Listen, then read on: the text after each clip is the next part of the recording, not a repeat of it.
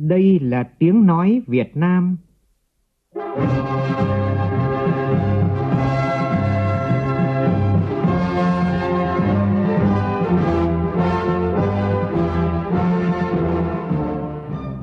là tiếng nói Việt Nam, phát thanh từ Hà Nội, thủ đô nước Cộng hòa xã hội chủ nghĩa Việt Nam.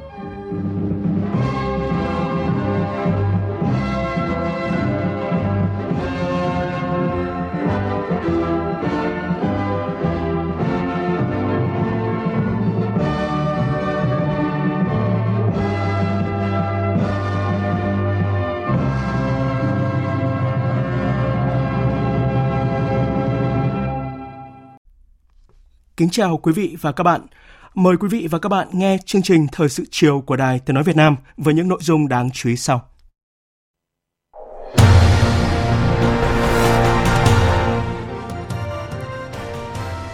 Chủ tịch nước Nguyễn Xuân Phúc làm việc với Ban chấp hành Đảng bộ tỉnh Đồng Tháp với nội dung trọng tâm về tiếp tục đổi mới, phát triển và nâng cao hiệu quả kinh tế tập thể.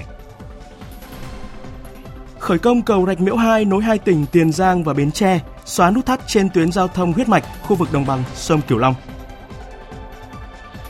Tăng trưởng GDP quý 1 năm nay của nước ta đạt hơn 5%, cao hơn 2 năm qua. Kết quả này tiếp tục cho thấy đà phục hồi kinh tế mạnh mẽ.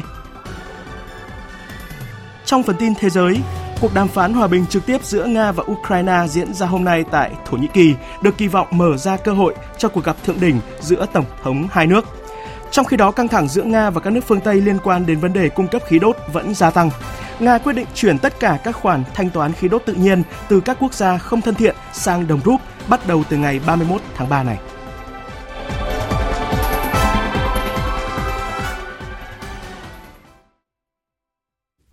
Bây giờ là nội dung chi tiết. Chiều nay, Chủ tịch nước Nguyễn Xuân Phúc và đoàn công tác làm việc với Ban chấp hành Đảng bộ tỉnh Đồng Tháp. Một trong những nội dung trọng tâm là kết quả thực hiện nghị quyết 13 của Ban chấp hành Trung ương khóa 9 về tiếp tục đổi mới, phát triển và nâng cao hiệu quả kinh tế tập thể. Phản ánh của phóng viên Vũ Dũng. Báo cáo Chủ tịch nước tại buổi làm việc, Bí thư tỉnh ủy Lê Quốc Phong cho biết, dưới sự lãnh đạo của Đảng bộ tỉnh, Đồng Tháp đã thực hiện mục tiêu kép là vừa chống dịch, vừa phát triển kinh tế xã hội, đạt nhiều kết quả quan trọng. Kinh tế của tỉnh tăng trưởng 2,22% vào năm ngoái và trong quý 1 năm nay tiếp tục chuyển biến tích cực. Đồng Tháp cũng đã đẩy mạnh thực hiện triển khai nghị quyết 13 năm 2002 của Ban chấp hành Trung ương khóa 9 về tiếp tục đổi mới, phát triển và nâng cao hiệu quả kinh tế tập thể. Đến nay, toàn tỉnh có gần 1.070 tổ hợp tác, hợp tác, hoạt động sản xuất kinh doanh hiệu quả, giải quyết việc làm và nâng lên thành hợp tác xã. Tỉnh có 214 hợp tác xã, trong đó có 185 hợp tác xã nông nghiệp. Doanh thu bình quân mỗi hợp tác xã khoảng 3 tỷ đồng mỗi năm, lãi bình quân khoảng 320 triệu đồng một hợp tác xã. Phát biểu chỉ đạo tại buổi làm việc, Chủ tịch nước Nguyễn Xuân Phúc đánh giá cao tỉnh ủy Đồng Tháp đã làm tốt công tác xây dựng Đảng, tổ chức thực hiện nghị quyết Đại hội Đảng toàn quốc lần thứ 13 và nghị quyết Đảng bộ tỉnh lần thứ 11. Đồng Tháp cũng đã thực hiện tốt mục tiêu kép phát triển sản xuất nông nghiệp gắn với kinh tế nông nghiệp khá rõ nét và hiệu quả. Điểm ấn tượng với Đồng Tháp đó là xây dựng nông thôn mới, phát triển các hội quán và các hợp tác xã. Năm qua, tỉnh đã có thêm 104 sản phẩm ô nâng lên 265 sản phẩm, đứng thứ ba cả nước. Tỉnh có 97 xã, 5 huyện đạt chuẩn nông thôn mới và đang phấn đấu nông thôn mới kiểu mẫu. Về định hướng phát triển thời gian tới, Chủ tịch nước Nguyễn Xuân Phúc chỉ đạo. Ừ, tôi đề nghị là Đồng Tháp của chúng ta phải tiếp tục phấn đấu là tỉnh tiên phong ở khu vực đồng bằng sông Cửu Long về tinh thần đổi mới, năng động, khai thác tốt hơn nữa những tiềm năng và lợi thế của địa phương, tiếp tục tạo lập lợi thế cạnh tranh mới trên cơ sở duy trì thứ hạng ở hàng cao nhất về môi trường kinh doanh, kết nối các tỉnh trong vùng và với thành phố Hồ Chí Minh trên các mặt hạ tầng, nguồn nguyên liệu, thị trường. Thì cái định hướng này rất quan trọng, chúng ta thúc đẩy chúng ta gần hơn, gần thị trường hơn, gần thành phố Hồ Chí Minh hơn, gần Cần Thơ hơn để mà cùng phát triển. Và căn cứ một quy hoạch toàn vùng đồng bằng sông Cửu Long sẽ được điều chỉnh hoàn thiện sắp tới đây. Tỉnh cần hoàn thiện quy hoạch tỉnh sát đúng khoa học đồng bộ lâu dài trong đó có gắn với quy hoạch vùng. Tiếp tục tái cơ cấu ngành nông nghiệp để phát triển sản xuất nông nghiệp bền vững và xây dựng nông thôn mới. Trong đó có chủ trương khuyến khích tích tụ đất đai tạo ra các vùng sản xuất hàng hóa tập trung ứng dụng khoa học công nghệ đổi mới hình thức tổ chức sản xuất, tập trung phát triển một số cây trồng vật nuôi chủ lực, trong đó mà có đã xác định để xây dựng quảng bá thương hiệu, chỉ dẫn địa lý. Những sản phẩm đó chỉ ở Đồng Tháp mà chúng ta đã đăng ký. Chủ tịch nước đánh giá cao Đồng Tháp thực hiện tốt nghị quyết 13 của Ban chấp hành Trung ương về việc tiếp tục đổi mới, phát triển và nâng cao hiệu quả kinh tế tập thể. Nhờ đó, số hợp tác xã tăng 67%, nhiều tổ hợp tác, hội quán và hợp tác xã có mô hình hoạt động có chiều sâu hơn, sản xuất gắn với thị trường, nâng cao thu nhập của người dân. Chủ tịch nước đặc biệt nhấn mạnh, kinh tế tập thể, các tổ hợp tác, các hợp tác xã là sự phát triển tất yếu khách quan trên thế giới. Do đó cần thiết phải tiếp tục triển khai hiệu quả nghị quyết 13 của Ban chấp hành Trung ương, nghị quyết đại hội lần thứ 13 của Đảng cũng như các chủ trương của Đảng về kinh tế hợp tác mà nòng cốt là hợp tác xã. Sự cần thiết về kinh tế tập thể từ Liên Hiệp Quốc cho đến những kinh nghiệm của Nhật Bản, Hà Lan và nhiều nước trên thế giới, ngay cả nước Anh, nước để khẳng định kinh tế tập thể mà nói chung là trước hết là kinh tế hợp tác xã mà đầu tiên là những tổ hợp tác hay là những hội quán ở đây chúng ta là con đường tất yếu vì chúng ta không thể nào mà có 10 triệu hộ riêng rẽ không thể có 17 triệu mảnh đất riêng rẽ mà có thể phát triển này trong cái môi trường cạnh tranh nặng nề hiện nay. cho nên anh anh Quang có đề nghị tôi là nói cái thông điệp gì phát triển kinh tế hợp tác hợp tác xã là một quy luật tất yếu trong nền kinh tế thị trường. Vì chúng ta riêng rẽ không thể cạnh tranh được, cho nên cần tổ chức lại là bài học mà có thế giới mà chúng ta cần phải rút ra, áp dụng vào Việt Nam, nhất là những cái địa phương mà còn nhiều khó khăn như là đồng tháp của chúng ta. Kinh tế hợp tác hợp tác xã là con đường để người sản xuất nhỏ vươn lên cạnh tranh thành công trong nền kinh tế thị trường. Cho nên phải khai thác lợi thế, tiềm năng của mô hình tác xã đó là lợi thế về xã hội lợi thế về số đông để tạo ra sự thay đổi sâu sắc căn bản về phương thức sản xuất trong nông nghiệp và đời sống nông thôn vì lợi ích đó nên phát triển hợp tác xã trong nền kinh tế thị trường đến chủ nghĩa là nhiệm vụ của cả hệ thống chính trị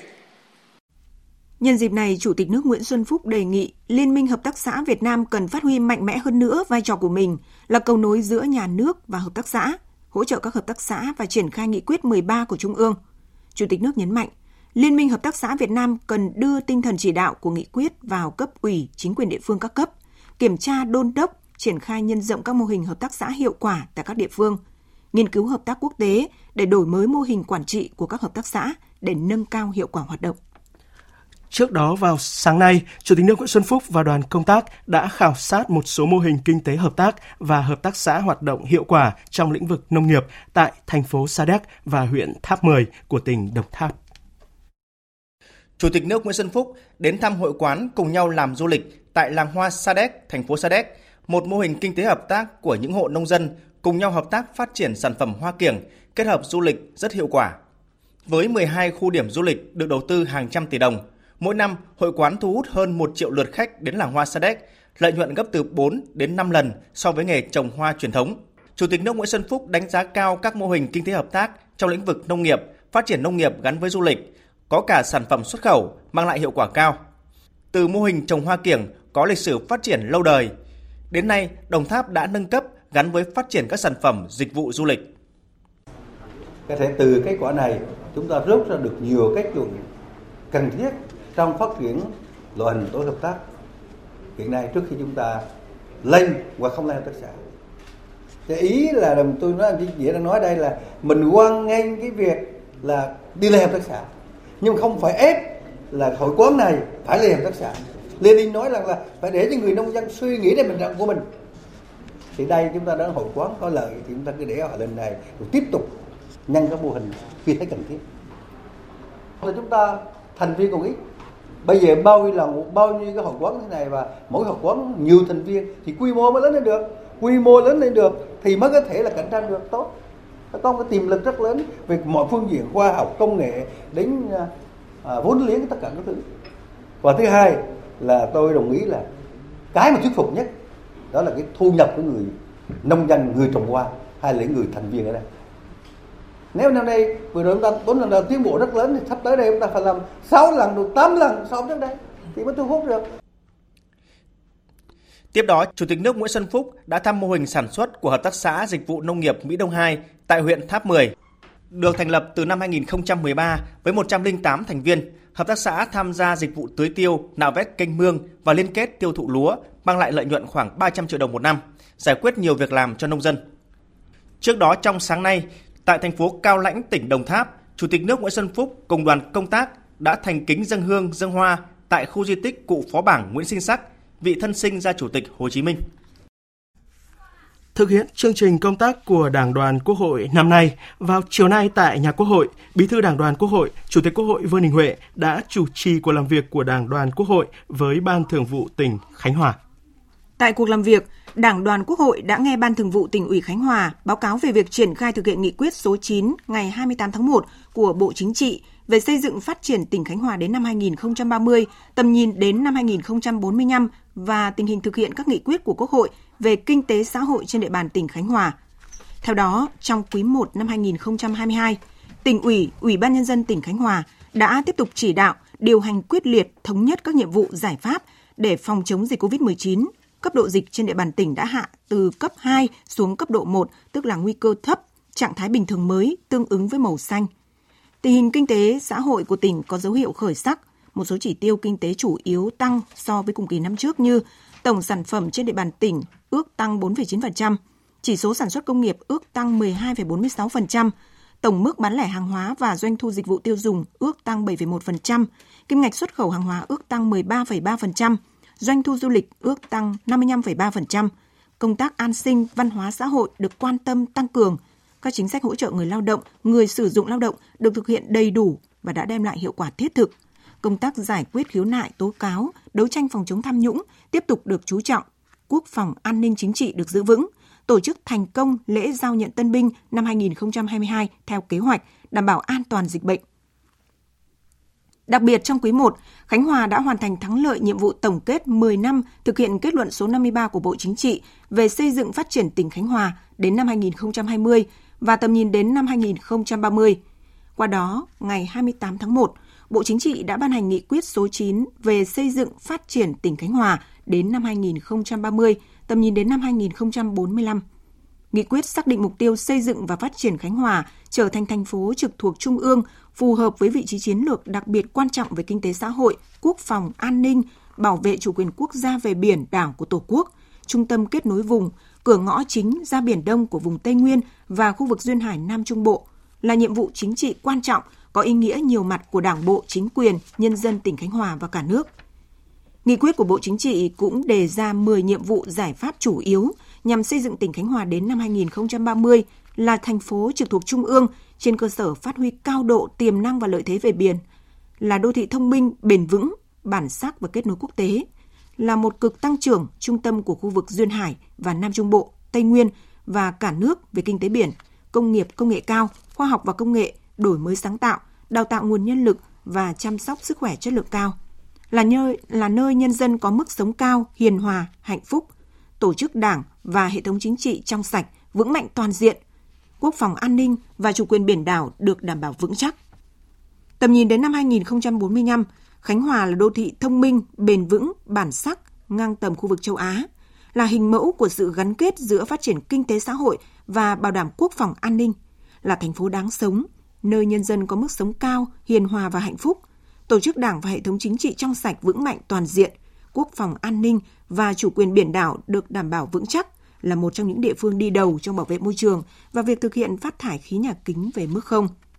Tại cuộc làm việc, các đại biểu đã phát biểu, đóng góp các giải pháp để thúc đẩy sự phát triển của tỉnh Khánh Hòa, nhất là việc xây dựng các cơ chế chính sách đặc thù theo định hướng tại nghị quyết số 9 ngày 28 tháng 1 năm 2022 của Bộ Chính trị về xây dựng phát triển tỉnh Khánh Hòa đến năm 2030, tầm nhìn đến năm 2045.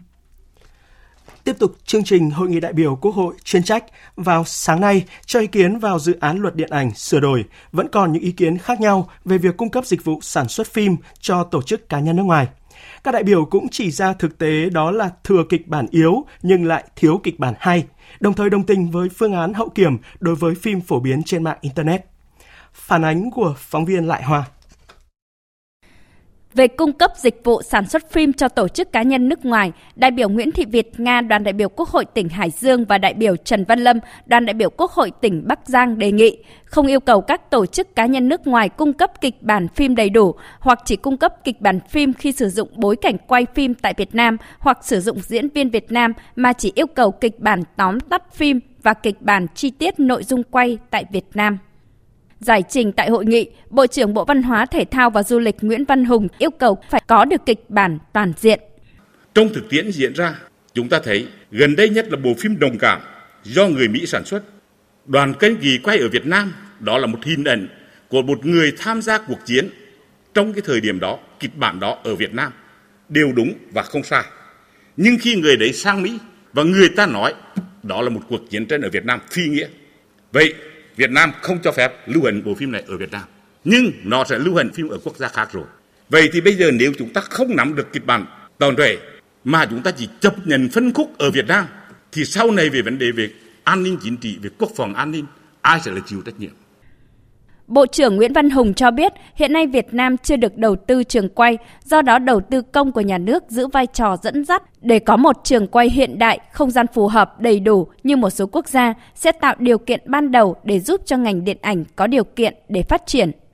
Bài toán về chất lượng kịch bản phim cũng được nhiều đại biểu quan tâm. Đại biểu Trần Thị Hoa Ri, đoàn đại biểu Quốc hội tỉnh Bạc Liêu đặt câu hỏi.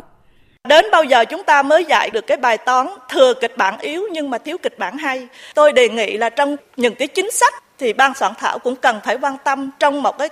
khâu đầu tư mà chúng ta ươm mầm để tạo ra cho những cái kịch bản cho những cái bộ phim hay trong cái giai đoạn tới.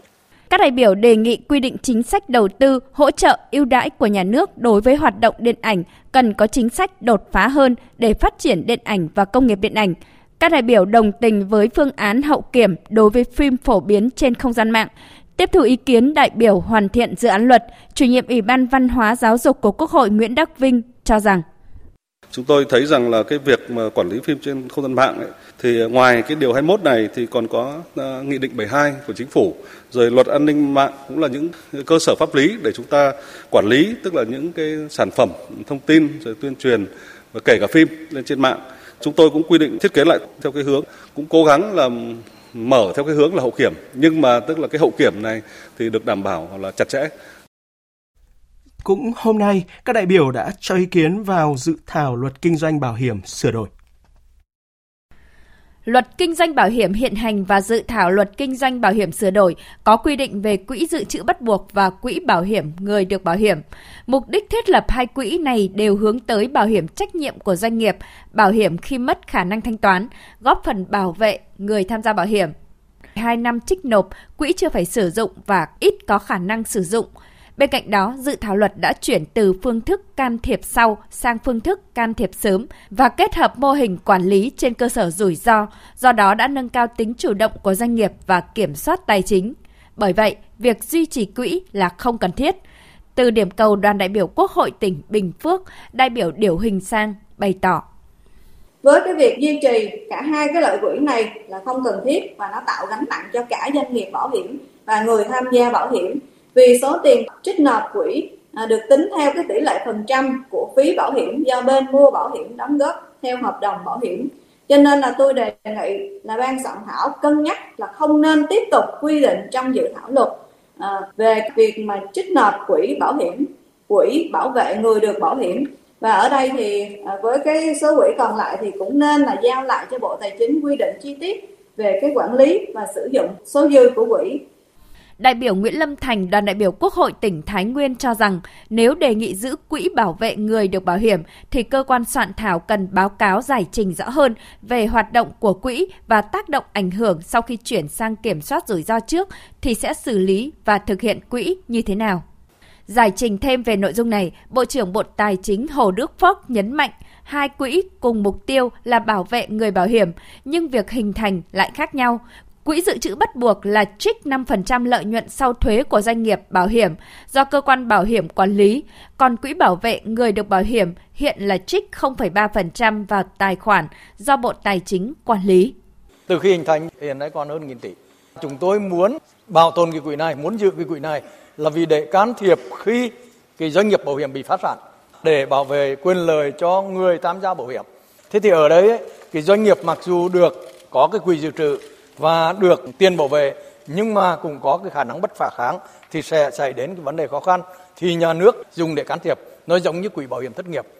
Các đại biểu cho rằng dự thảo luật kinh doanh bảo hiểm sửa đổi cần đảm bảo hài hòa hơn quyền lợi của người mua bảo hiểm, các tổ chức doanh nghiệp kinh doanh bảo hiểm phải chi tiết hơn trong việc bảo vệ quyền lợi của người mua bảo hiểm, quy định chặt chẽ về trách nhiệm của doanh nghiệp kinh doanh bảo hiểm trong việc sử dụng thông tin cá nhân của người mua bảo hiểm.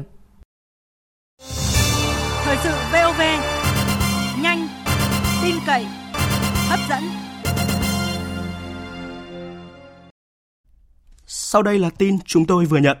Cơ quan Cảnh sát điều tra Bộ Công an vừa quyết định khởi tố bị can, bắt tạm giam đối với Trịnh Văn Quyết, Chủ tịch Hội đồng Quản trị Công ty Cổ phần Tập đoàn FLC. Và ngay sau đây, phóng viên Việt Cường sẽ thông tin chi tiết cùng quý vị và các bạn. À, vâng, thưa quý vị và các bạn, chiều nay trao đổi với phóng viên Đài Tiếng Nói Việt Nam thì à, Trung tướng Tô Ân Sô, tránh văn phòng người phát ngôn Bộ Công an cho biết, Bộ Công an đã giao cho cơ quan cảnh sát điều tra Bộ Công an tiến hành điều tra xác minh đối với Trịnh Văn Quyết, Chủ tịch Hội đồng Quản trị Công ty Cổ phần Tập đoàn FLC, các cá nhân thuộc ờ, Công ty Cổ phần Tập đoàn FLC, Công ty Cổ phần Chứng khoán BOS và các công ty có liên quan về hành vi thao túng thị trường chứng khoán, ờ, che giấu thông tin trong hoạt động chứng khoán xảy ra vào ngày 10 tháng 1 năm 2022 gây thiệt hại nghiêm trọng cho nhà đầu tư, ảnh hưởng đến hoạt động của thị trường chứng khoán Việt Nam. À, theo cơ quan cảnh sát điều tra thì hành vi trên của Trịnh Văn Quyết, chủ tịch hội đồng quản trị công ty cổ phần tập đoàn FLC đã đủ yếu tố cấu thành tội thao túng thị trường chứng khoán quy định tại điều 211 Bộ luật hình sự. À, bước đầu thì ngày 20 ngày hôm nay, cơ quan cảnh sát điều tra Bộ Công an đã ban hành quyết định khởi tố vụ án hình sự số 06, các quyết định khởi tố bị can, lệnh bắt tạm giam đối với Trịnh Văn Quyết, đồng thời đã tổ chức à, khám xét chỗ ở, nơi làm việc tại 21 điểm đối với các à, đối tượng có liên quan và các quyết định ờ, lệnh tố tụng của cơ quan cảnh sát điều tra Bộ Công an đã được ờ, Viện Kiểm sát Nhân dân tối cao vụ ba phê chuẩn theo quy định của pháp luật. À, như quý thính giả đã biết thì trước đó sau nhiều ngày cổ phiếu FLC được ờ, tăng giá rất cao thì ngày 10 tháng 1 Chủ tịch Hội đồng Quản trị Công ty Cổ phần Tập đoàn FLC đã giao dịch bán 74,8 triệu cổ phiếu FLC nhưng không báo cáo, không công bố thông tin trước khi thực hiện giao dịch. Và đáng chú ý là trong phiên giao dịch đó thì có tới gần 135 triệu cổ phiếu FLC được khớp lệnh à, bán cao bất thường. Ngay sau đó thì Ủy ban chứng khoán nhà nước đã có quyết định phong tỏa tài khoản chứng khoán của ông Trịnh Văn Quyết nhằm ngăn ngừa, ngăn chặn các hành vi vi phạm tiếp theo không đúng quy định. Và Ủy ban chứng khoán nhà nước cũng có văn bản chỉ đạo Sở giao dịch chứng khoán Thành phố Hồ Chí Minh hủy bỏ giao dịch bán 74,8 triệu cổ phiếu FLC ngày 10 tháng 1 của ông Trịnh Văn Quyết và nhiều nhà đầu tư cũng được hoàn tiền đã mua À, đến ngày 11 à, ngày 18 tháng 1 thì Ủy ban chứng khoán nhà nước cũng đã ban hành quyết định xử phạt hành chính ông Trịnh Văn Quyết 1,5 tỷ đồng, mức cao nhất theo quy định. Và đồng thời, Chủ tịch Tập đoàn FLC cũng bị áp dụng hình phạt bổ sung là đình chỉ hoạt động giao dịch chứng khoán trong à, 5 tháng. Vâng, những thông tin à, chi tiết của vụ án chúng tôi sẽ thông tin đến quý vị và các bạn tiếp theo ở những bản tin tiếp theo. Xin mời biên tập viên tiếp tục chương trình ạ. Vâng, xin được cảm ơn phóng viên Việt Cường. Chương trình Thời sự chiều xin được tiếp tục với những tin đáng chú ý khác. Hôm nay tại tỉnh Quảng Ninh, Hội đồng lý luận Trung ương tổ chức kỳ họp thứ ba. Ủy viên Bộ Chính trị, Chủ tịch Hội đồng lý luận Trung ương, Giám đốc Học viện Chính trị Quốc gia Hồ Chí Minh Nguyễn Xuân Thắng chủ trì kỳ họp. Phóng viên Trường Giang, thường trú khu vực Đông Bắc đưa tin. Kỳ họp thứ ba của Hội đồng lý luận Trung ương tập trung thảo luận, góp ý kiến vào hai dự thảo báo cáo tư vấn của Hội đồng. Đó là báo cáo tư vấn một số vấn đề về lý luận thực tiễn qua 15 năm thực hiện nghị quyết Trung ương 7 khóa 10 về nông nghiệp, nông dân, nông thôn báo cáo tư vấn một số vấn đề lý luận thực tiễn qua 20 năm thực hiện nghị quyết Trung ương 5 khóa 9 về tiếp tục đổi mới, phát triển và nâng cao hiệu quả kinh tế tập thể, góp phần phục vụ việc chuẩn bị hội nghị Trung ương 5 khóa 13. Từ một số vấn đề lý luận và thực tiễn đặt ra về phát triển nông nghiệp, nông dân, nông thôn, nhiều ý kiến tập trung bổ sung các nội dung, quan điểm chỉ đạo, giải pháp chủ yếu để thực hiện được các mục tiêu, nhiệm vụ phát triển nông nghiệp, sinh thái, nông dân văn minh, nông thôn hiện đại đến năm 2030 và tầm nhìn 2045. Đồng thời, kiến nghị về việc xây dựng nghị quyết trung ương mới thay thế nghị quyết hội nghị trung ương 7 khóa 10 về nông nghiệp, nông dân, nông thôn để cụ thể hóa tinh thần nghị quyết đại hội lần thứ 13 của Đảng. Dù Đảng, Nhà nước đã có nhiều chủ trương chính sách thúc đẩy, hỗ trợ phát triển kinh tế tập thể, hợp tác xã, Tuy nhiên, cho đến nay khu vực kinh tế tập thể vẫn chưa phát huy được hết tiềm năng, lợi thế, chưa khắc phục triệt để những hạn chế yếu kém của mô hình hợp tác xã cũ, chưa ngang tầm với vị trí, vai trò cùng với kinh tế nhà nước ngày càng trở thành nền tảng vững chắc của nền kinh tế quốc dân. tốc độ phát triển của kinh tế tập thể hợp tác xã còn chậm, chỉ bằng một nửa tốc độ tăng trưởng của nền kinh tế và có xu hướng giảm. Các ý kiến tại kỳ họp thống nhất cao trong bối cảnh mới cần có những định hướng và giải pháp đột phá để tiếp tục phát triển kinh tế tập thể, kinh tế hợp tác, hợp tác xã. Chủ tịch Hội đồng lý luận Trung ương Nguyễn Xuân Thắng nhấn mạnh. Đổi mới bổ sung hoàn thiện cái luật hợp tác xã là rất cần cho phù hợp với cái tình hình mới. Chúng tôi sẽ đề nghị một kiến nghị là nghiên cứu sâu về kinh tế tập thể trong điều kiện mới và coi đây có thể là một đề án giáo cho hội đồng làm. Hiện nay ở Việt Nam ấy, có hơn 16.000 hợp tác xã là trong khu vực nông nghiệp, trong tổng số hơn 21.000 hợp tác xã, tức là khoảng 2 phần 3. Chúng ta phải nhìn một cách toàn diện hợp tác xã, chứ không phải khu trú kinh tế hợp tác xã trong khu vực nông nghiệp. Lễ khởi công dự án đầu tư xây dựng công trình cầu Rạch Miễu 2 nối liền tỉnh Tiền Giang với Bến Tre đã diễn ra vào sáng nay. Tới dự có nguyên Chủ tịch Quốc hội Nguyễn Thị Kim Ngân và Phó Thủ tướng Lê Minh Khái. Tin của phóng viên Nhật Trường, thường trú khu vực đồng bằng sông Cửu Long.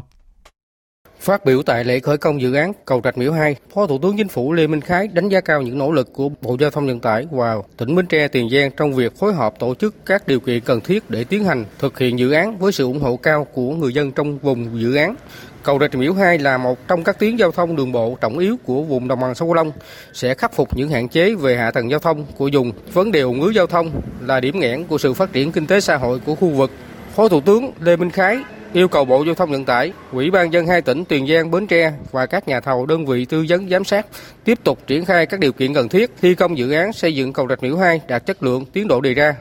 Dự án được Thủ tướng Chính phủ phê duyệt chủ trương đầu tư có tổng mức đầu tư hơn 5.175 tỷ đồng từ ngân sách nhà nước. Phía tỉnh Bến Tre còn chi 1.158 tỷ đồng từ nguồn ngân sách để thực hiện đường gom dẫn vào cầu Rạch Miễu với tổng chiều dài toàn tuyến 18 km. Để thực hiện dự án, tỉnh Tiền Giang và Bến Tre phải giải phóng mặt bằng khoảng 62 hecta đất. Cầu Rạch Miễu 2 là cây cầu thứ hai bắc ngang sông Tiền nối liền hai tỉnh Tiền Giang và Bến Tre nhằm chia lửa cho cầu Rạch Miễu hiện đã quá tải với mỗi ngày đêm có gần 20.000 ô tô qua lại, thường xuyên gây ủng ứ giao thông. Qua đó góp phần đảm bảo giao thông thông suốt, an toàn, thúc đẩy phát triển kinh tế xã hội, bảo đảm quốc phòng an ninh của tỉnh Tiền Giang và Bến Tre cũng như nhiều địa phương dùng đồng bằng sông Cửu Long Lễ khai trương tuyến vận tải thủy từ bờ ra đảo Đà Nẵng Lý Sơn tỉnh Quảng Ngãi đã diễn ra vào sáng nay. Tin của phóng viên Phương Cúc tại miền Trung. Tàu sử dụng khai thác tuyến này mang tên Trưng Chắc thuộc công ty cổ phần tàu cao tốc Phú Quốc được thiết kế theo tiêu chuẩn châu Âu, có sức chở gần 600 khách và rút ngắn thời gian di chuyển từ Đà Nẵng đến đảo Lý Sơn, tỉnh Quảng Ngãi chỉ hơn 2 giờ. Đây là một trong ba series tàu cao tốc hai thân lớn nhất Việt Nam hiện nay – Ngày 9 tháng 4 tới, tàu sẽ hoạt động phục vụ du khách với tần suất 4 chuyến một tuần. Vào thứ ba và thứ bảy, khởi hành lúc 8 giờ tại cảng sông Hàn Đà Nẵng đi đảo Lý Sơn. Thứ tư và chủ nhật khởi hành lúc 14 giờ từ đảo Lý Sơn về Đà Nẵng. Sau thời gian thử nghiệm, công ty sẽ khai thác hai chuyến và đi về trong ngày. Giá vé giao động từ 590.000 đến 720.000 đồng một lượt giá hạng phổ thông và 900.000 đồng một lượt hạng VIP. Nhân dịp khai trương, công ty áp dụng ưu đãi giảm giá vé 20% cho du khách đến hết ngày 30 tháng 4 tới. Ông Trần Phước Sơn, Phó Chủ tịch Ủy ban nhân dân thành phố Đà Nẵng cho biết, tuyến đường thủy từ bờ ra đảo Đà Nẵng Lý Sơn sẽ là một sản phẩm du lịch hấp dẫn nhằm tăng cường liên kết phát triển du lịch vùng kinh tế trọng điểm miền Trung Tây Nguyên nói chung và giữa hai địa phương Đà Nẵng Quảng Ngãi nói riêng. Thành phố Đà Nẵng mong muốn lãnh đạo tỉnh Quảng Ngãi và huyện đảo Lý Sơn tiếp tục quan tâm hỗ trợ tạo điều kiện thuận lợi nhất cho các doanh nghiệp kinh doanh vận tải đường thủy, doanh nghiệp lữ hành thuận lợi trong việc khai thác phục vụ khách du lịch qua tuyến đường thủy Đà Nẵng Lý Sơn. Trước khi tiếp tục đến với những thông tin kinh tế đáng chú ý khác, chúng tôi cập nhật một kết quả thể thao. Đó là vào chiều nay, đội tuyển Việt Nam đã đá trận cuối cùng vòng loại thứ ba World Cup 2022 gặp đội chủ nhà Nhật Bản. Và lúc này trận đấu đã kết thúc hiệp thi đấu thứ nhất và tỷ số đang là 1-0 nghiêng về phía đội tuyển Việt Nam. Bàn thắng duy nhất của trận được ghi do công của trung vệ Thanh Bình thực hiện ở phút thứ 20. Nếu tỷ số này được giữ nguyên cho đến hết trận thì đội tuyển Việt Nam sẽ kết thúc vòng loại với 6 điểm và trở thành đội bóng Đông Nam Á có thành tích tốt nhất tại vòng loại thứ ba ở một kỳ World Cup. Chuyển sang các tin đáng chú ý khác, tổng sản phẩm trong nước GDP quý 1 năm nay ước tính tăng hơn 5%, cao hơn GDP cùng kỳ 2 năm trước. Đây là con số đáng chú ý vừa được Tổng cục Thống kê, Bộ Kế hoạch Đầu tư công bố tại cuộc họp báo hôm nay. Phản ánh của phóng viên Thu Trang. Bên cạnh mức tăng trưởng GDP đáng khích lệ 5,03%, Tổng cục Thống kê công bố những số liệu kinh tế đáng chú ý của quý 1 so với cùng kỳ 2021 như sản xuất công nghiệp tăng 6,4%, cả nước có 34.600 doanh nghiệp thành lập mới, tổng mức bán lẻ hàng hóa và doanh thu dịch vụ tiêu dùng tăng 4,4%, vốn đầu tư thực hiện toàn xã hội tăng 8,9%, tổng kim ngạch xuất khẩu hàng hóa tăng 12,9%, nhập khẩu tăng 15,9%,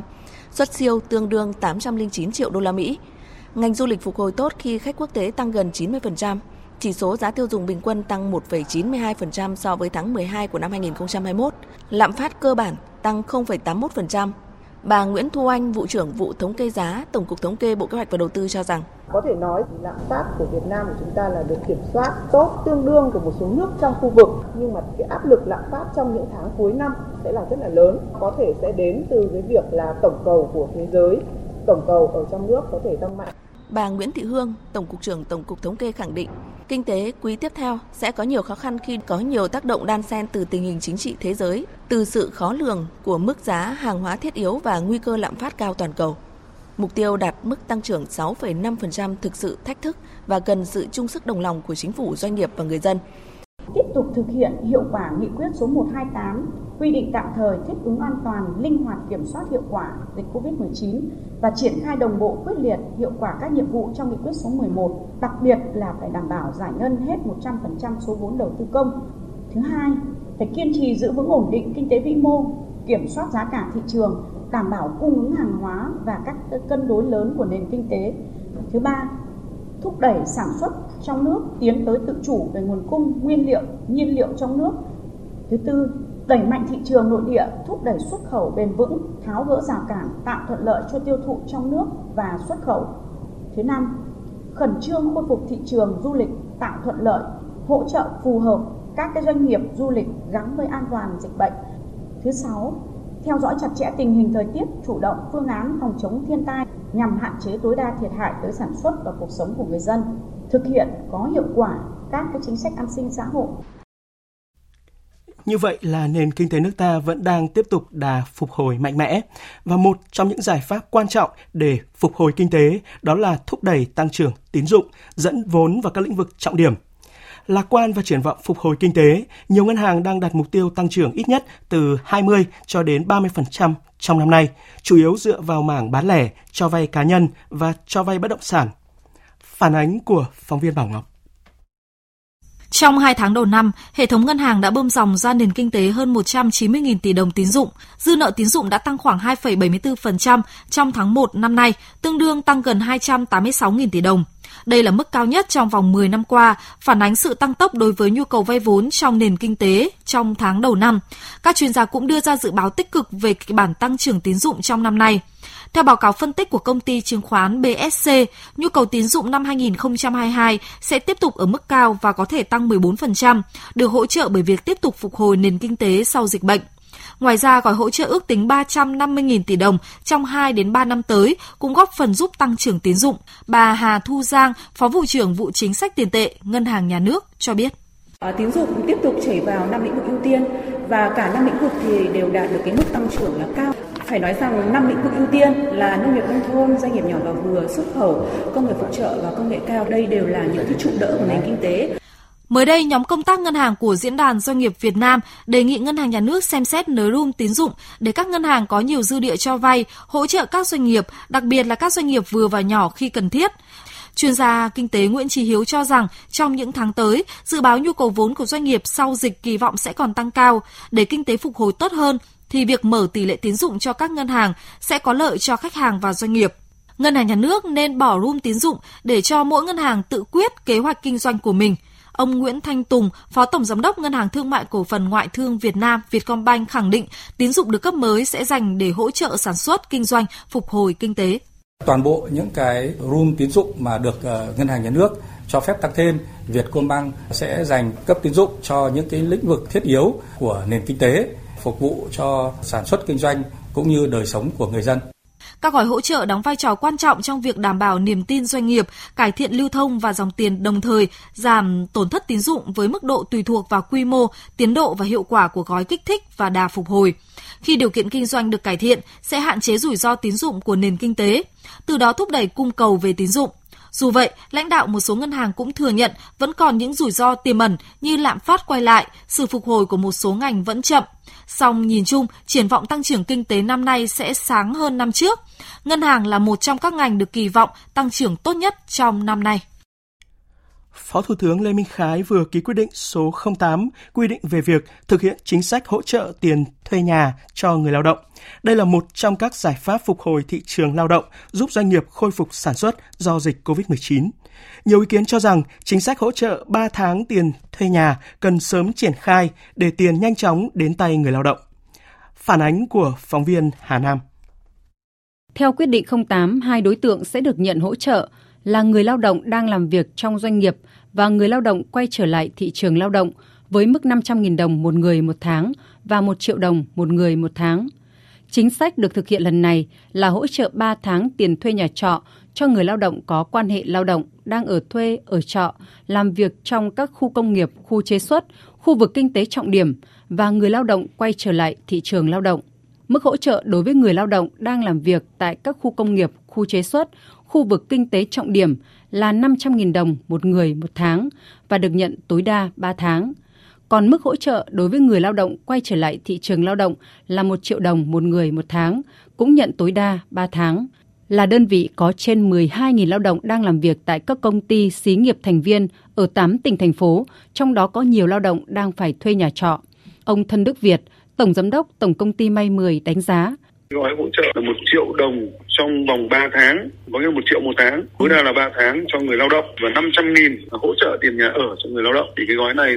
là một gói là rất là kịp thời và sẽ giúp cho những lao động đặc biệt là những cái lao động ở xa những cái trung tâm sản xuất những cái lao động mà người ta phải ở trọ ở những khu công nghiệp ấy thì cái gói hỗ trợ này là rất là kịp thời và nó cũng sẽ tạo một cái điểm nhấn cũng như là tạo một cái cú hích để người lao động người ta còn đang lăn tăn người ta còn đang băn khoăn sau khi người ta di chuyển về quê ấy, thì người ta sẽ quay trở lại làm việc tình hình kiểm soát dịch bệnh đã được ổn định góc độ doanh nghiệp cũng rất là mong muốn những gói hỗ trợ này là cần phải thúc đẩy nhanh và sớm nếu mà chính sách không kịp thời ấy, thì nó sẽ qua mất cái mùa tuyển dụng nó làm lỡ hết các cái kế hoạch sản xuất của các doanh nghiệp đồng quan điểm này Phó giáo sư tiến sĩ Vũ Quang Thọ, nguyên viện trưởng Viện Công nhân Công đoàn nhìn nhận đời sống của công nhân sau đại dịch rất khó khăn. Mặc dù số tiền hỗ trợ chỉ từ 500.000 đồng đến 1 triệu đồng một người một tháng, nhưng vô cùng quý giá, sẽ tiếp sức cho người lao động có được việc làm, ổn định cuộc sống. Các cơ quan nhà nước cần thúc đẩy nhanh để tiền đến sớm hơn với người lao động. Chính phủ có thể đẩy nhanh giải ngân cái nguồn tiền này nhanh chóng đến tay người lao động vì bây giờ người ta rất cần tiền rồi. Đây là chính sách rất hay rồi. Nhưng mà muốn rằng là các cái cơ quan của nhà nước thúc đẩy nhanh để tiền nhanh chóng đến tay người lao động biến thành một cái hành động cụ thể là ngày mai ngày kia ông bà đến chỗ này chỗ này trình những cái giấy tờ như thế này có thể lấy được tiền. Theo quyết định 08 trên cơ sở đề nghị của người lao động doanh nghiệp lập danh sách người lao động đề nghị hỗ trợ theo từng tháng và có thể đề nghị cơ quan bảo hiểm xã hội xác nhận gộp 2 hoặc 3 tháng. Sau khi bảo hiểm xã hội xác nhận, hồ sơ được gửi đến Ủy ban Nhân dân cấp huyện thẩm định, cấp tỉnh phê duyệt. Thời gian cấp huyện tiếp nhận hồ sơ của doanh nghiệp chậm nhất đến ngày 15 tháng 8 năm 2022. Quy trình tiếp nhận và giải quyết hồ sơ của người lao động kéo dài tối thiểu trong 11 ngày, sau đó tiền sẽ được chi trả cho người lao động. Quyết định cũng nêu rõ nguyên tắc hỗ trợ là đảm bảo hỗ trợ kịp thời, đúng đối tượng, công khai, minh bạch, không để lợi dụng trục lợi chính sách. Trường hợp người lao động làm việc theo hợp đồng lao động cho nhiều người sử dụng lao động thì được hỗ trợ tại nơi tham gia bảo hiểm xã hội bắt buộc. Mỗi đối tượng chỉ được hưởng hỗ trợ một lần trong một tháng và không quá 3 tháng một thông tin thuộc lĩnh vực nông nghiệp đáng chú ý. Tại hội nghị diễn ra sáng nay tại thành phố Hồ Chí Minh, Bộ Nông nghiệp và Phát triển nông thôn đặt mục tiêu xây dựng 5 vùng nguyên liệu nông lâm sản đạt chuẩn tại 46 huyện và thành phố của 13 tỉnh. Tin của phóng viên Nguyễn Quang, thường trú tại thành phố Hồ Chí Minh. Các tỉnh được chọn làm vùng nguyên liệu nông lâm sản bao gồm Hòa Bình, Sơn La, Quảng Trị, Thừa Thiên Huế, Gia Lai, Đắk Lắk, Đắk Nông, Công Tum, Đồng Tháp, Long An, Tiền Giang, Kiên Giang, An Giang. Giai đoạn 1 từ năm 2022 đến 2023. hình thành được 5 vùng nguyên liệu đặc chuẩn, quy mô tập trung với tổng diện tích khoảng 166.800 ha. Giai đoạn 2 từ năm 2024 đến 2025, mở rộng xây dựng 5 trung tâm sơ chế, chế biến, bảo quản nguyên liệu, logistics, hỗ trợ hợp tác xã. Với hai đề án này, không chỉ nhằm mục đích đẩy mạnh cơ cấu lại ngành nông nghiệp, khơi dậy tiềm năng phát triển cho các địa phương, mà còn nhằm tạo sự liên kết theo chuỗi giá trị, thắt chặt sự gắn bó giữa doanh nghiệp, hợp tác xã và bà con nông dân. Ông Trần Thanh Nam, Thứ trưởng Bộ Nông nghiệp và Phát triển Nông thôn cho biết. Thì những cái cán bộ khuyến nông này là người ta trực tiếp ở cơ sở cùng ăn, cùng làm và cùng sản xuất với bà con. Khác với các cái cán bộ tư vấn kỹ thuật dịch vụ khác á, là, là có kiến thức về khuyến nông à, để chi không những là chỉ là vấn đề kỹ thuật về nông nghiệp, kiến thức về nông nghiệp mà còn các cái kỹ năng để giúp cho bà con à, định hướng trong cuộc sống rồi gắn với chính quyền địa phương và doanh nghiệp. Về vấn đề giáo dục, theo thống kê của Bộ Giáo dục và Đào tạo, hiện có khoảng 20 phương thức xét tuyển sinh đầu vào đại học. Tuy nhiên, Bộ yêu cầu các trường phải cân nhắc kỹ việc điều chỉnh, xác định chỉ tiêu giữa các phương thức tuyển sinh trong mỗi ngành để đảm bảo công bằng. Tin của phóng viên Minh Hưởng. Hiện có khoảng 20 phương thức xét tuyển sinh, nhưng chủ yếu vẫn tập trung vào các phương thức như xét kết quả thi tốt nghiệp trung học phổ thông, xét học bạ, xét tuyển thẳng. Điều này gây ra sự khó khăn cho thí sinh trong việc nắm bắt thông tin và tham gia các kỳ thi riêng do các trường đại học tổ chức.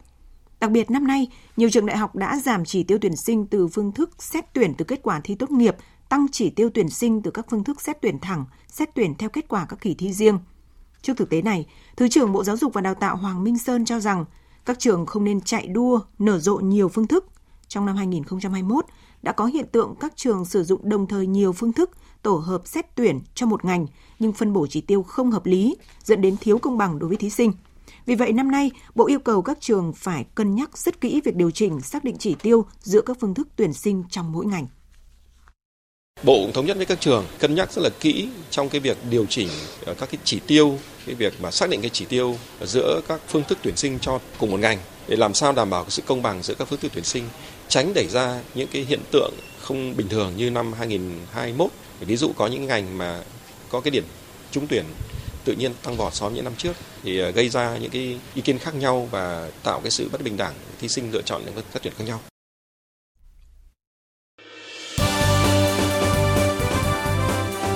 Thời sự tiếng nói Việt Nam. Thông tin nhanh. Bình luận sâu. Tương tác đa chiều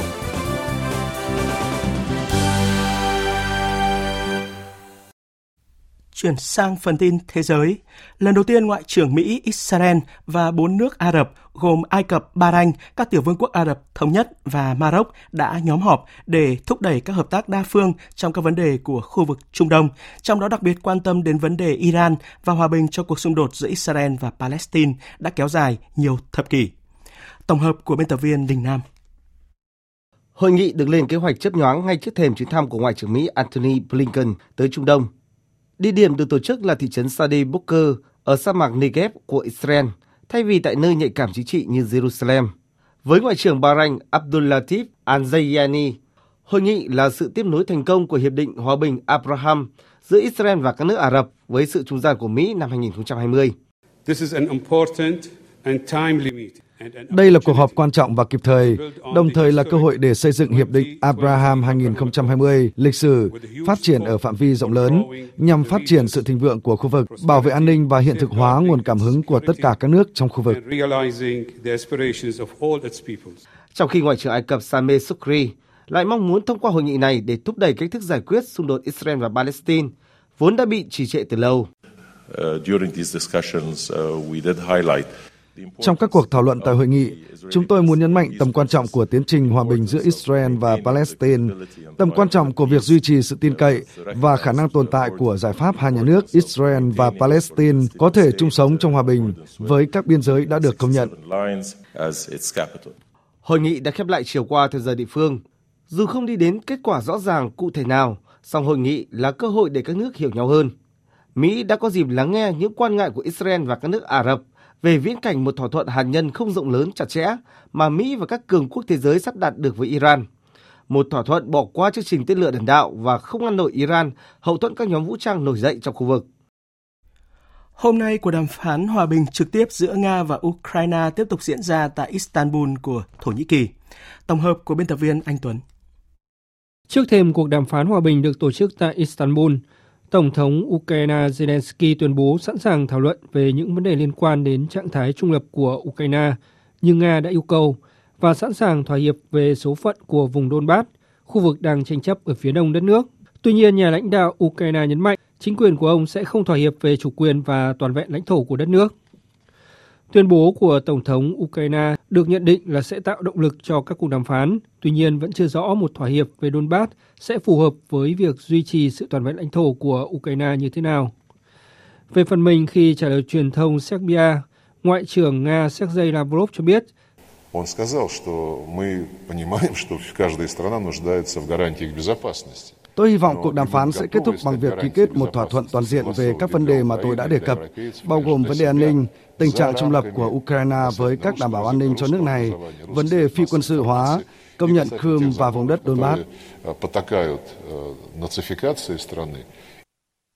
Cũng theo ông Lavrov, nếu cuộc gặp này thành công thì sẽ mở ra cơ hội cho cuộc gặp thượng đỉnh giữa Tổng thống Nga Putin và Tổng thống Ukraine Zelensky theo các nhà quan sát, cho đến trước thời điểm đàm phán lần thứ tư, Nga và Ukraine dường như đạt được sự thống nhất về 4 trong số 6 điểm đàm phán, bao gồm Ukraine không gia nhập NATO, việc sử dụng tiếng Nga tại Ukraine, giải trừ quân bị và đảm bảo an ninh. Hiện vấn đề cả hai bên còn bất đồng là việc Nga yêu cầu Ukraine chính thức chấp nhận Crimea thuộc về Nga sau khi Nga sát nhập bán đảo này vào năm 2014, cũng như yêu cầu Kiev thừa nhận nền độc lập của hai khu vực ly khai Donetsk và Luhansk, gọi chung là vùng Donbass, vốn tách khỏi kiểm soát của chính phủ Ukraine từ năm 2014. Trong một diễn biến khác, Liên minh châu EU vừa thông báo là sẽ huy động tổng cộng 17 tỷ euro từ các nguồn khác nhau để xử lý cuộc khủng hoảng người tị nạn Ukraine trong bối cảnh chiến sự tại quốc gia này đã đẩy gần 4 triệu người Ukraine chạy sang lánh nạn tại nhiều quốc gia EU. Phóng viên Quang Dũng thường trú tại Pháp theo dõi khu vực Tây Âu đưa tin. Trước mắt, một phần lớn số tiền này sẽ được chi cho các nước thành viên xây dựng các địa điểm tiếp nhận, sắp xếp nơi cư trú cũng như chi phí an sinh xã hội tối thiểu cho những người chạy nạn từ Ukraine. Các nguồn tài chính lớn hơn có thể tiếp tục được huy động trong tương lai, tùy thuộc vào tình hình chiến sự tại Ukraine. Liên minh châu đã thông qua đạo luật bảo vệ tạm thời. Theo đó, người tị nạn từ Ukraine có thể được các nước Liên minh châu tiếp nhận, cung cấp giấy tờ cư trú, an sinh xã hội và giấy phép lao động lên tới 3 năm tại bất kỳ quốc gia thành viên nào của Liên minh châu Âu. Nếu duy trì đạo luật này trong các năm tới, Liên minh châu dự kiến sẽ phải chi hàng chục tỷ euro mỗi năm cho người tị nạn Ukraine. Một vấn đề khác mà Liên minh châu phải đối mặt đó là tình trạng phân bổ không đều giữa các quốc gia thành viên trong việc tiếp nhận người tị nạn Ukraine. Theo Bộ trưởng Nội vụ Pháp ông Jean Darmanin, cần xây dựng một cơ chế tiếp nhận thống nhất giữa các nước thành viên Liên minh châu Âu để người tị nạn Ukraine không tìm cách lựa chọn di chuyển đến các nước có điều kiện tốt hơn. Euh, euh, Đầu tiên, tôi nghĩ rằng quan trọng nhất là Liên minh châu cần phải xây dựng được khung trợ cấp an sinh xã hội và tài chính cho người tị nạn giống nhau. tại tất cả các nước thành viên EU nhằm tránh các bất đồng. Hiện Ủy ban châu đã đề ra một số giải pháp và cần phải tích cực thực hiện các giải pháp này. Số các cặp vợ chồng kết hôn lần đầu ở Trung Quốc đã giảm gần một nửa trong vòng 7 năm qua. Đây là nguyên nhân khiến tỷ lệ sinh rất thấp ở quốc gia này. Phóng viên Bích Thuận, thường trú tại Trung Quốc, đưa tin. Theo báo cáo về hôn nhân và gia đình Trung Quốc phiên bản 2022 của Viện Nghiên cứu Dân số UYA, số người Trung Quốc kết hôn lần đầu đã giảm xuống hơn 12 triệu vào năm 2020, từ mức đỉnh gần 24 triệu của năm 2013, với tỷ lệ giảm 48,5%. Bên cạnh đó, số lượng đăng ký kết hôn ở nước này cũng giảm xuống còn hơn 7,6 triệu cặp vào năm 2021, từ gần 13,5 triệu của năm 2013, mức thấp nhất kể từ năm 1986. Ông Lương Kiến Trương, nhà kinh tế và chủ tịch công ty du lịch hàng đầu Trung Quốc Trip.com, một trong những nhà sáng lập của Viện Nghiên cứu Dân số Uyghur cho biết, tỷ lệ kết hôn ở nước này đã giảm ở cả khu vực nông thôn và các thành phố lớn, do chi phí kết hôn và nuôi dạy con cái đang tăng lên ở cả các khu vực phát triển và kém phát triển. Các chuyên gia đề xuất trong báo cáo rằng cần có các chính sách để khuyến khích các cặp vợ chồng trẻ sinh thêm con, bao gồm giá bất động sản thấp hơn và các điều kiện thế chấp thuận lợi.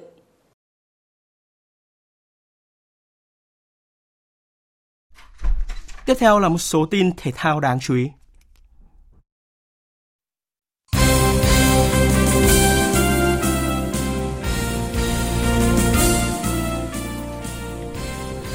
Thêm một tin vui cho thể thao Việt Nam – theo ban huấn luyện đội tuyển xe đạp Việt Nam đang dự giải vô địch xe đạp châu Á tại Tajikistan thì tay đua nữ số 1 Việt Nam là Nguyễn Thị Thật đã xuất sắc qua mặt hàng loạt các tay đua mạnh, đoạt huy chương vàng nội dung xuất phát đồng hạng nữ ở giải vào ngày hôm nay. Đây là lần thứ hai vận động viên của Việt Nam lên ngôi ở nội dung này. Trước đó thì Quarter sinh năm 1993 đã từng giành huy chương vàng tại giải đấu vào năm 2018.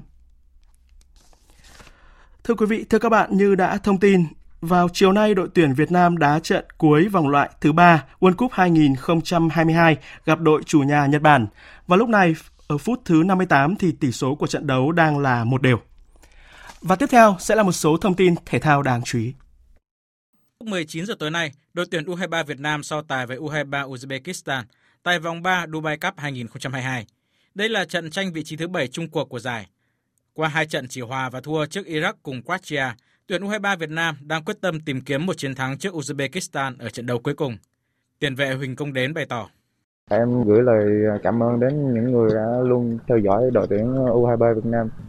Toàn đội em có 2 ngày nghỉ ngơi trước ờ, khi vào trận đấu cuối cùng tại ờ, đợt tập huấn tại Dubai lần này và toàn đội tụi em rất quyết tâm để có được một chiến thắng để mang về Việt Nam.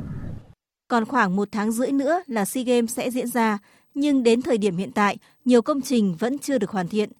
Cung thể thao dưới nước ở Mỹ Đình, Hà Nội là địa điểm tổ chức các môn bơi, nhảy cầu, lặn, nhưng công trình này vẫn đang được thi công và chỉ có thể được bàn giao vào giữa tháng tư tới. Ông Đinh Việt Hùng, Tổng thư ký Hiệp hội Thể thao dưới nước cho biết. Cái ngày đấy là cái mốc chủ đầu tư bàn giao, còn có được nghiệm thu kỹ thuật hay không thì là một câu chuyện hoàn toàn khác. Thí dụ như là bây giờ muốn nghiệm thu kỹ thuật là chúng tôi kiểm tra lại thì bể bơi phải hạ nước. Nếu đạt thì ok, nếu không đạt thì lại phải chỉnh sửa. Mà chỉnh sửa được có kịp hay không? Trong thời gian qua, đội tuyển bơi và lặn chủ yếu tập ở ngoài trời, nhưng tới SEA Games thì lại tranh tài trong nhà, còn đội tuyển nhảy cầu tập với cầu cũ, nhưng tới đại hội sẽ thi đấu với cầu mới. Việc chậm được làm quen với địa điểm thi đấu chính và thiếu trang thiết bị đạt tiêu chuẩn để tập luyện đang khiến đội tuyển bơi, nhảy cầu, lặn chịu thiệt thòi trước khi bước vào tranh tài tại SEA Games 31. Thiếu trang thiết bị đạt chuẩn để tập luyện cũng là vấn đề mà đội tuyển đấu kiếm quốc gia gặp phải trong thời gian qua. Huấn luyện viên Phạm Anh Tuấn cho biết, ngoài việc không thể ra nước ngoài tập huấn, thi đấu quốc tế do ảnh hưởng của dịch Covid-19, đội tuyển đấu kiếm Việt Nam còn gặp khó khăn khác, đó là các vận động viên phải tập luyện trong tình trạng thiếu hụt lưỡi kiếm. Cái thiếu lớn nhất là thiếu về lưỡi kiếm. Ở Việt Nam thì không có một cơ sở nào sản xuất, không có một công ty nào bán. Trong khi đó, Cung Thể thao Tổng hợp Quần ngựa Hà Nội sẽ là nơi tổ chức các môn thể dục dụng cụ, thể dục nghệ thuật và aerobic tại SEA Games 31. Cung thể thao quần ngựa có sức chứa gần 5.000 chỗ ngồi và thuộc nhóm những nhà thi đấu lớn nhất tại Hà Nội. Trước thềm đại hội, cơ sở vật chất ở địa điểm thi đấu này đã được nâng cấp. Ông Nguyễn Tiến Dũng, Giám đốc Cung thể thao quần ngựa cho biết. Ở đây có một số hạng mục lớn, thì tôi nói là tất cả cái quang cảnh ở ngoài sân là chúng tôi cũng đã làm lại hết. Tất cả sân thì chúng tôi lát lại gạch mới hết, trồng lại toàn bộ hệ thống cây mới, thay lại toàn bộ các cái hệ thống cửa kính, quét sơn lại toàn bộ cả trong cả ngoài và tường rào, sơn lại hết tất cả của cung thể thao vượt ngựa để, để cho nó khang trang. Chúng tôi cũng đã trang bị thêm một số ví dụ như hệ thống âm thanh là chúng tôi trang bị mới hệ thống điều hòa thì chúng tôi cũng có bổ sung thêm cái hệ thống điều hòa nữa ở trong cung Dạng sáng mai diễn ra hai trận chung kết playoff ở khu vực châu Âu, tranh vé dự vòng chung kết World Cup 2022. Đội tuyển Bồ Đào Nha tiếp Bắc Macedonia trên sân Estadio de Dragao, còn Thụy Điển làm khách của Ba Lan trên sân Slaska. Các đội giành chiến thắng ở hai cặp đấu này sẽ chính thức có vé tới Qatar dự ngày hội bóng đá lớn nhất thế giới. Trong khi đó, đội tuyển xứ Wales vẫn chưa biết đối thủ của mình trong trận chung kết play-off do cặp bán kết play-off giữa Scotland và Ukraine vẫn đang bị hoãn. Châu Âu được trao 13 suất dự vòng chung kết World Cup 2022 và đến thời điểm hiện tại đã xác định được 10 đội tuyển của khu vực này giành vé trực tiếp đến Qatar, gồm Đức, Đan Mạch, Pháp, Bỉ, Croatia, Tây Ban Nha, Serbia, Anh, Thụy Sĩ và Hà Lan. Dự báo thời tiết Bắc Bộ và khu vực Hà Nội nhiều mây, có mưa vài nơi, sáng sớm có sương mù và sương mù nhẹ rải rác. Riêng khu vực Tây Bắc đêm và sáng có mưa rào và rông rải rác, gió nhẹ. Đêm và sáng trời lạnh. Trong mưa rông có khả năng xảy ra lốc, xét, mưa đá và gió giật mạnh. Nhiệt độ từ 18 đến 25 độ. Khu vực từ Thanh Hóa đến Thừa Thiên Huế nhiều mây, có mưa vài nơi, sáng sớm có sương mù và sương mù nhẹ rải rác, trưa chiều giảm mây trời nắng, gió nhẹ, đêm và sáng trời lạnh, nhiệt độ từ 19 đến 26 độ. Khu vực từ Đà Nẵng đến Bình Thuận có mây, có mưa rào và rông vài nơi. Riêng chiều mai có mưa rào và rải rác có rông. Cục bộ có mưa vừa, mưa to. Gió Đông Bắc cấp 2, cấp 3. Trong mưa rông có khả năng xảy ra lốc, xét, mưa đá và gió giật mạnh, nhiệt độ từ 22 đến 31 độ. Tiếp theo là dự báo thời tiết biển. Vịnh Bắc Bộ có mưa vài nơi, sáng sớm có sương mù và sương mù nhẹ rải rác, tầm nhìn xa trên 10 km, giảm xuống dưới 1 km trong sương mù, gió Đông Bắc đến Đông cấp 3, cấp 4. Vùng biển từ Quảng Trị đến Quảng Ngãi, vùng biển từ Bình Định đến Ninh Thuận, vùng biển từ Bình Thuận đến Cà Mau có mưa rào và rông rải rác. Trong mưa rông có khả năng xảy ra lốc xoáy và gió giật mạnh. Tầm nhìn xa trên 10 km, giảm xuống từ 4 đến 10 km trong mưa, gió Đông Bắc cấp 3, cấp 4. Vùng biển từ Cà Mau đến Kiên Giang, khu vực Bắc Biển Đông có mưa rào và rông vài nơi, tầm nhìn xa trên 10 km, gió nhẹ. Khu vực giữa và Nam Biển Đông, khu vực quần đảo Hoàng Sa thuộc thành phố Đà Nẵng, Trường Sa, tỉnh Khánh Hòa, có mưa rào và rông rải rác. Trong mưa rông có khả năng xảy ra lốc xoáy và gió giật mạnh. Tầm nhìn xa trên 10 km, giảm xuống từ 4 đến 10 km trong mưa, gió Đông Bắc đến Đông cấp 3, cấp 4. Vịnh Thái Lan có mưa rào và rông vài nơi, tầm nhìn xa trên 10 km, gió nhẹ. Tới đây, chúng tôi kết thúc chương trình Thời sự chiều nay. Chương trình do các biên tập viên Hải quân, Thu Hằng và Nguyễn Hằng thực hiện với sự tham gia của phát thanh viên Quỳnh Anh, kỹ thuật viên Thùy Linh, chịu trách nhiệm nội dung Lê Hằng. Cảm ơn quý vị và các bạn đã quan tâm theo dõi.